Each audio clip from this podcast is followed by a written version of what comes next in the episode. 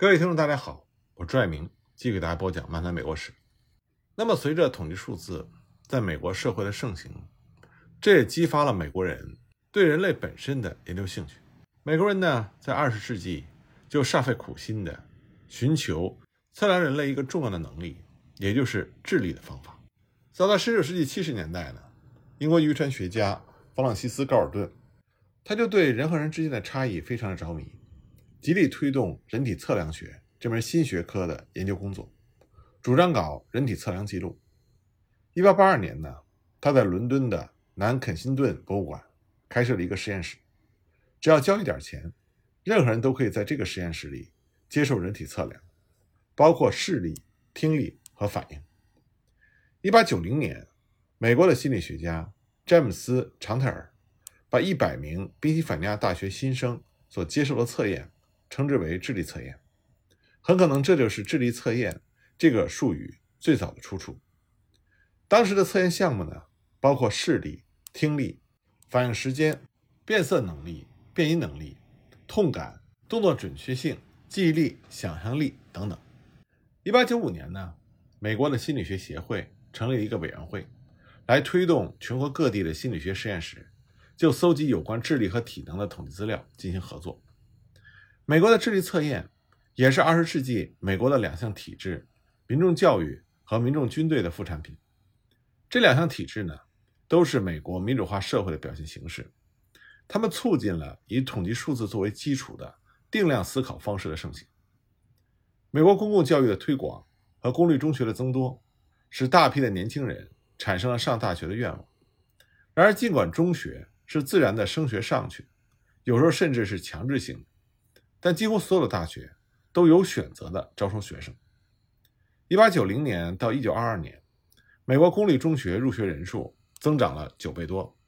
而大学入学人数只增长了三倍左右。在这种情况下，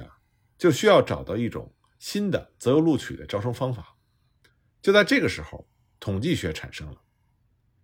早在一八七七年，主张建立免费公立中学。以使教育大众化的哈佛大学的校长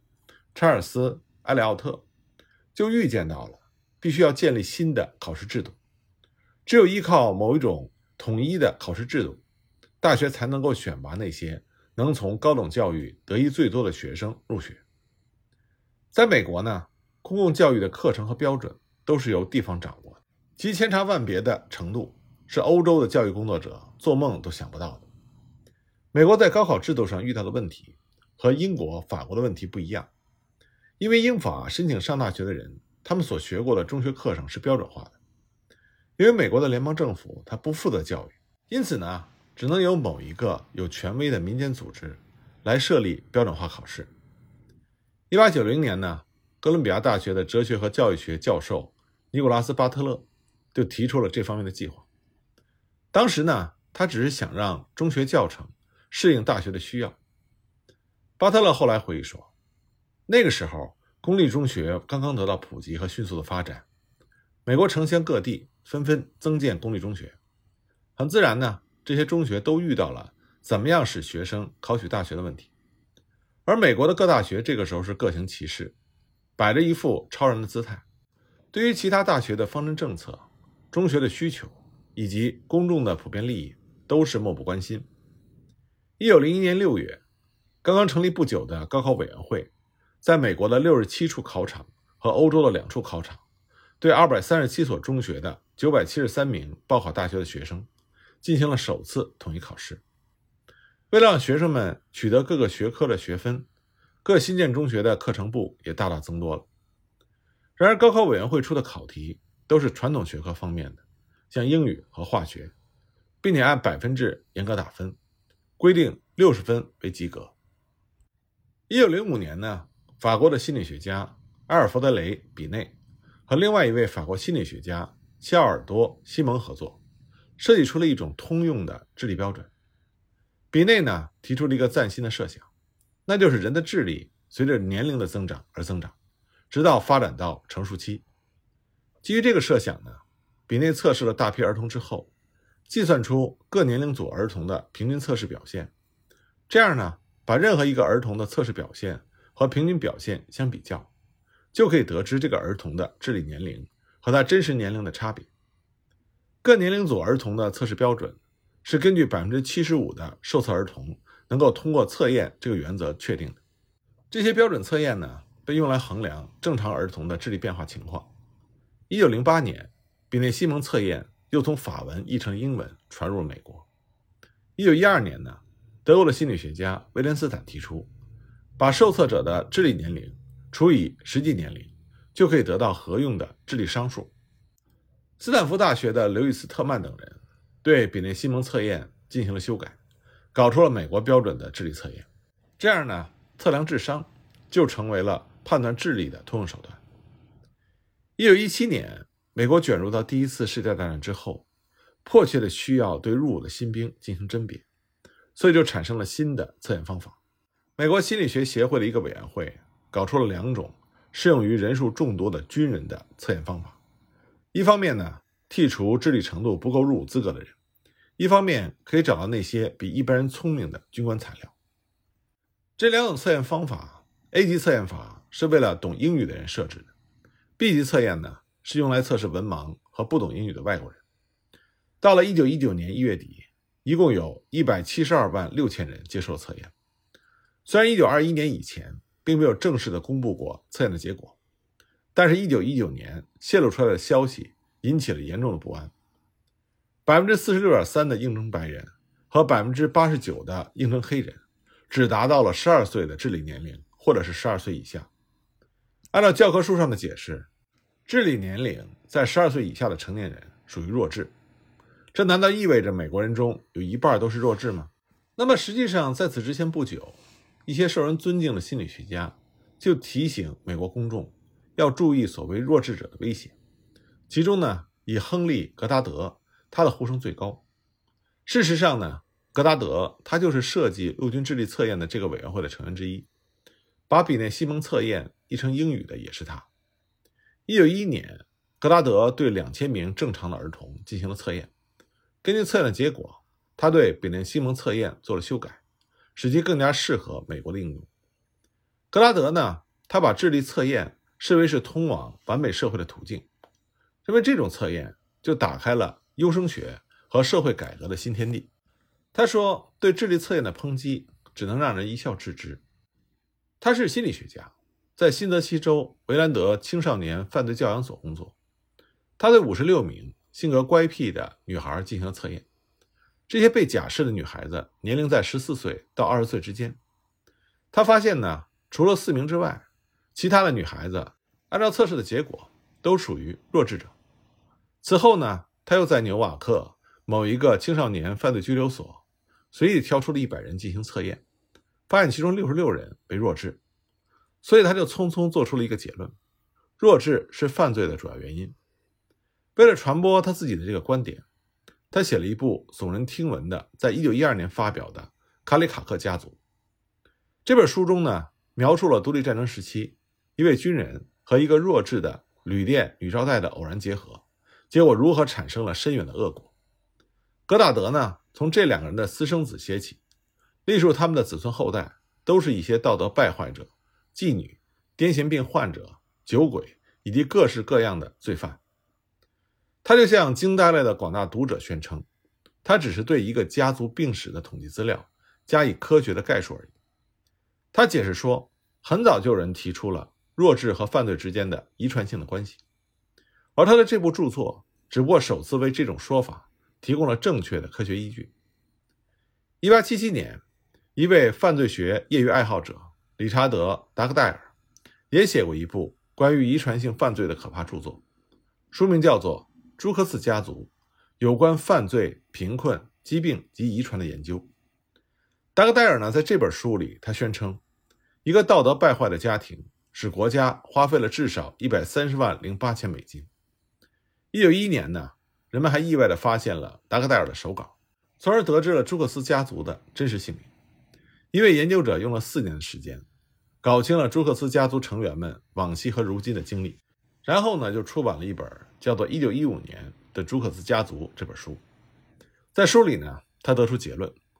过去和现在的朱克斯家族成员有一半是弱智。此外呢，这个家族的犯罪倾向仍然存在，而所有犯罪的朱克斯家人都是弱智者。那么，格达德还提出了有关少年及成年罪犯智力测验的统计数字。就这样呢，格达德在全国范围内就引发了一场以控制弱智者为手段的灭罪运动。而限制移民协会以及其他的排外主义团体也赞成格拉德的观点，而且利用四十五卷国民议会问题听证会记录中有关的原始统计资料，支持制定法律，以拒绝接纳由于遗传因素而不受欢迎的人。一九一零年前后呢，格拉德创造并且使用了“低能者”这个词。他根据智力测验的结果，建议美国弱智问题研究会把成年弱智者划分为白痴。弱智者和低能者，人们认为格达德对弱智者所下的定义未免过于严苛，但他自己坚持认为，他所搞的智力测验正在测验着一切需要测验的项目，并且相信只要立法者按照他的主意行事，就会在防止社会犯罪方面创出奇迹。可是我们前面提到的陆军智力测验得出的结论，却是表明美国人中有一半是弱智者。这个结果呢，就让很多。原来反对弱智者，他们改变了看法。一九一八年，马萨诸塞州教养院的一位医生就指出：“我们确实诋毁了弱智人士。我所见过的一些最可爱、最漂亮的人，恰恰是弱智。”最后呢，甚至格拉德本人也怀疑自己可能夸大了智商低的人士对社会的威胁。不过，在第一次世界大战结束之后呢，美国又兴起了智力测验热。不过，这个时候的美国社会对于弱智者的偏见已经大大的减弱。而以新面部出现的智力测验得到了前所未有的兴盛，以致要对整个美国社会测试分类。一战之后呢，美国的高考委员会不仅没有因为公众对智力测验的嘲讽而畏缩，反而采取了新的行动步骤。一九二四年，高考委员会的负责人注意到以往考试的范围过窄，就指出了今后的方向。这些方向包括道德操行、健康状况、观察能力、思想敏锐程度。和他人合作及参加集体工作的能力、实验技能和用外语交谈的能力。一九二六年呢，高考委员会首次主持了学习能力测试。他们想要把这种测试搞成一种较少拘泥于具体学科的智力测验。在此后的十五年里，这个委员会都致力制定于一种考试体制，使它能够成为大学和入学申请者两方面都可以相信的测试手段。一九三五年。高考委员会修改了整个评分制度，不再按传统的百分制打分。新的评分制度规定，入学申请者的高考平均分数为五百分，然后根据分数高于和低于平均分数的被录取学生的百分比，按照最低二百分、最高八百分的标准给考生打分。这种新的评分方法所带来的好处就是，可以使用机器评分，不必再花费大量的经费培训阅卷人。到了二战爆发的时候，美国的高考委员会不仅确定了高考内容的考试方式，而且搞出了各种学习能力的测验方法。一九四三年四月二日，在高考委员会的主持之下，三十一万六千名年轻士兵在一万三千个考场上接受了 V 十二测验和 A 十二测验。专家们一致认为，这次对同一类人进行的测验是有史以来规模最大、最为重要的一次。高考委员会成功的主持了这些测验之后。又着手其他工作，那么海军人事局呢，就和高考委员会签订了一项合同，由该委员会为一百项海军职务挑选合适的人员，这需要印刷一百三十三种试题答卷和考试手册，共达三千六百万页。战争结束的时候，高考委员会还主持了全国范围的复员军人考试，当时成千上万行将退伍的军人，有的希望按照美国士兵权利法的规定上大学。有的呢，则想去大公司主办的训练班学习；有的想进入到政府的外事部门工作；还有的人想去军队深造。考试呢，就被赋予了新的作用，它涉及到全美国生活的各个方面。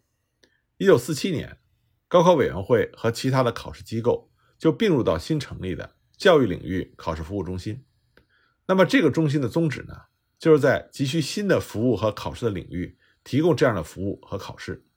并且运用考试方法对全国的人员加以甄别。一九五八年之后，进入到智力测验的执行者所称的人造卫星时代。这个时候呢，美国社会对于浪费人才产生了新的忧虑，所以就开足马力寻找发现人才的方法。此外呢，还涌现出了一股为时不长的追求优异学术成绩的热情。那么，经过多年的争论，一九六零年终于决定把测验的分数告知给申请入学者本人。这是一个非常重要的步骤，因为这就大大加深了人们头脑中按照统计数字划分社会集团的意识。在此之后呢，目标明确的测验和测验得到的分数，渐渐就成为了职业顾问和职业指导这两种新兴行业以及人事管理部门所依据的原始资料。另外呢，公务人员的任命也越来越多的利用这种测验，以求做到量才录用。一位专家呢，在一九七一年说，智力测验和其他有关的学习能力测验，越来越成为社会对于人力资源进行选择的工具。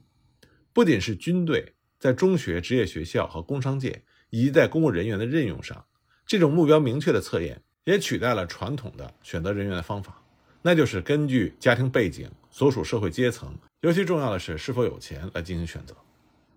人们开始把人称作是人力资源，这也反映出一个越来越强有力的倾向，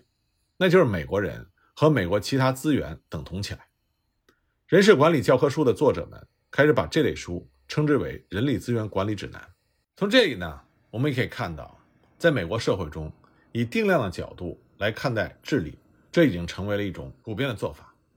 不过，一九七二年呢，智力测验的反对者们郑重其事地论证了反对智商测验的理由。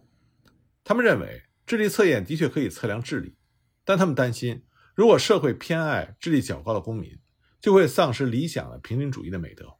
所以，利用测验。来判断人的能力，直到今天仍然存在着很大的争议。那么，在美国进入现代社会的这个过程中，在教育方面，美国社会发生重要改变的另外一个领域，就是对儿童的看法。关于这方面情况呢，我们下一集再继续给大家讲。